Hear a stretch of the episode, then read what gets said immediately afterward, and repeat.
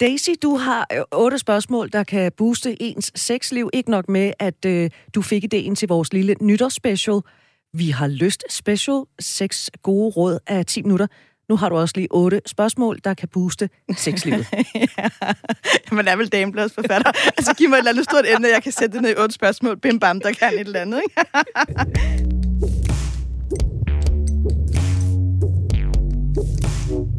Men øh, det var faktisk fordi, at øh, vi lavede den her hot and sweaty. Hvorfor er det ikke længere hot and sweaty? Og så har vi gået her i studiet og sagt hot and sweaty. Det har vi haft ret meget optur over, ikke? Særligt vores producer Andreas er ret vild med de ord. Men øh, vi har så fået et brev fra hende, der oprindeligt skrev til os, hvor hun skrev en masse søde ord. Tak for det. Og så skrev hun, det mest relevante, jeg tog med, var, vi har ikke fortalt hinanden, hvordan vi tænder op under hinanden. Jeg ved faktisk ikke, hvordan jeg tænder ham. Det er et nyt sprog, vi skal tale sammen. Vi taler meget sammen. Vi taler også om sex. Men det er simpelthen så sårbart for os begge, at vi bliver ved med at ramme en mur. Og da jeg sad derhjemme og læste den her besked, så eksploderede min hjerne, og så tænkte jeg, ja, au, ja, det er mega sårbart. Øh, og øh, ja, der er også noget med skam, og er det overhovedet naturligt at tale om, og har jeg overhovedet sprog for det, og ved jeg overhovedet, hvad det er? Men, men, måske, hvis man bare får nogle nemme spørgsmål, så kan man ligesom komme i gang. Ikke? Og så tænker jeg, nu sætter jeg mig lige ned og skriver et spørgsmål. Ikke?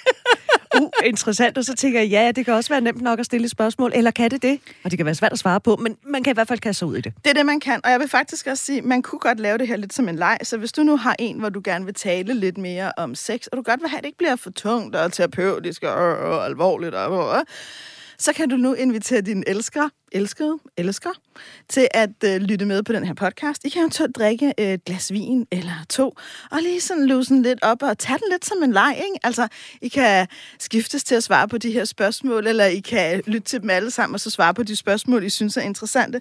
Men, øhm, Men lad os slå op på, på dobbeltopslaget i Damebladet og komme i gang med de otte spørgsmål. Hvad står Godt. der på side 12? Så, spørgsmål nummer et.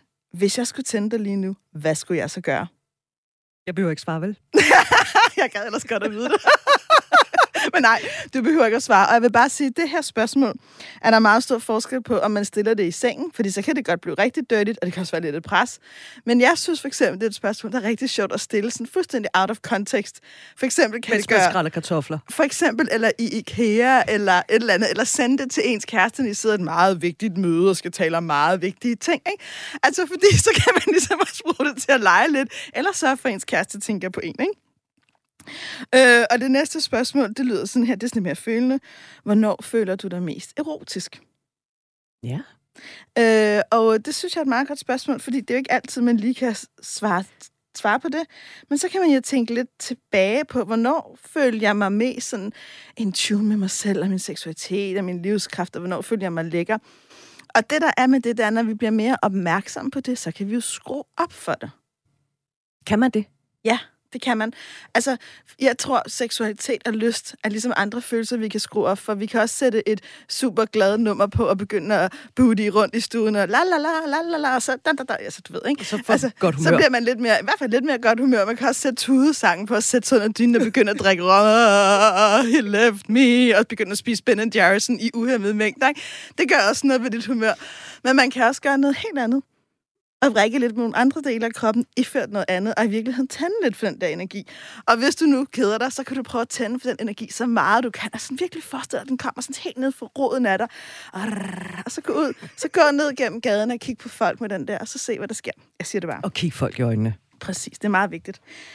Og lidt i forlængelse af det, så kan man også spørge, hvilke sanser bruger du, når du har sex?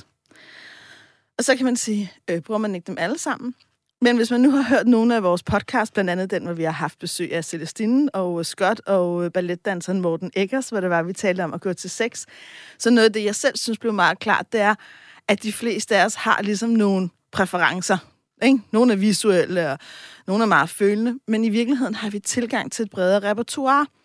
Så det kan være godt at vide, hvis man vil tænde for ens kæreste. Hvad, hvad for en sans bruger du mest? Så kan man ligesom lege med dem i den sans. Det er i virkeligheden lidt ligesom kærlighedssprogene. Ja, at der kan, der kan man have, at det er enten berøring, eller det er øh, anerkendende ord, eller gaver, eller tjenester. Eller... Ja, og i virkeligheden vil jeg sige, at der er en, der er en pendant, der er mere direkte, og det er erotiske typer. Så hvis du vil have, at vi laver et program om det, så må du skrive, for det ved jeg, jeg, jeg rigtig gerne vil. Nej, det her det er sådan mere sådan en, hvis du nu har en, en mand, der er visuel, det er der mange, der siger, at mænd er, så kan du eventuelt tænke, hvordan kan jeg i virkeligheden gøre noget, så han kan se noget?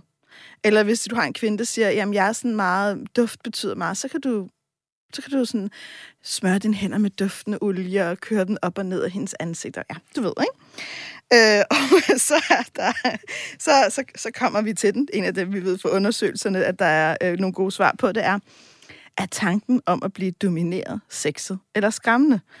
Og vi ved jo fra forskningen om fantasier, at det der med at blive domineret er ret udbredt. Vi ved også fra bestselleren 50 Shades of Grey, at der er mere end en person, der har syntes, at det var spændende. Men prøv en gang at spørge din kæreste, hvordan er det egentlig for dig? Er det sexet eller skræmmende? Og det kan vel i virkeligheden være begge dele? Det er nogle gange der, magien ligger. Så er der også det her spørgsmål. Kan du lide at se på mig, når vi har sex? Altså, øh, og det spørgsmål kan faktisk også være ret rørende, fordi jeg ved, at der er, der er en del... Jeg har nogle gange stiller jeg jo også de her spørgsmål ind til at terapi, så svarer parret hver for sig, skriver ned og deler. Jeg ved, at der er rigtig mange, og nu generaliserer jeg, mænd, der rigtig godt kan lide at se på deres kvinde, men rigtig mange kvinder, der ikke kan lide at blive set på, fordi de er bange for ikke at være smukke nok lækre nok, sexet nok.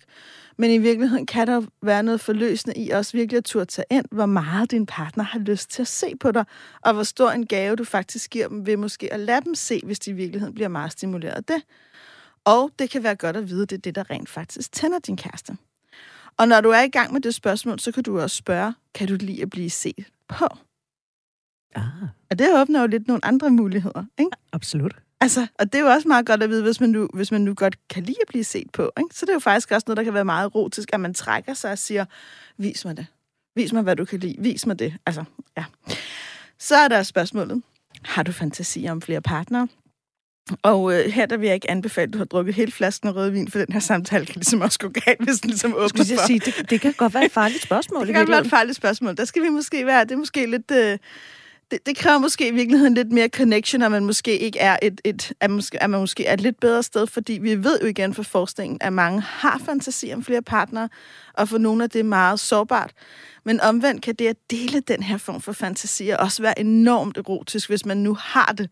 Så i virkeligheden at drage det ind i ens seksualitet og sige, så forestiller dig... Jeg, for, jeg, jeg siger altid, det skal være en fremmed. Og, det og her i vores fantasier må vi gerne være alle mulige ting, vi ikke må være ude i verden. Vi må gerne være politisk ukorrekte og stereotyper. Og, så du må gerne sige, forestil dig, at jeg åbner døren, og der står en stor, smuk, storbarmet afrikansk kvinde. Altså, og det er ikke der, Lulu ikke? inden for nabohuset, det skal man ikke sige. Det er sige. ikke Lulu inden for nabohuset, eller mand, eller hvad du nu tænder på. I virkeligheden, det der med at lege. Og det sidste spørgsmål er absolut også et lidt farligt et, men også et, der kan give meget.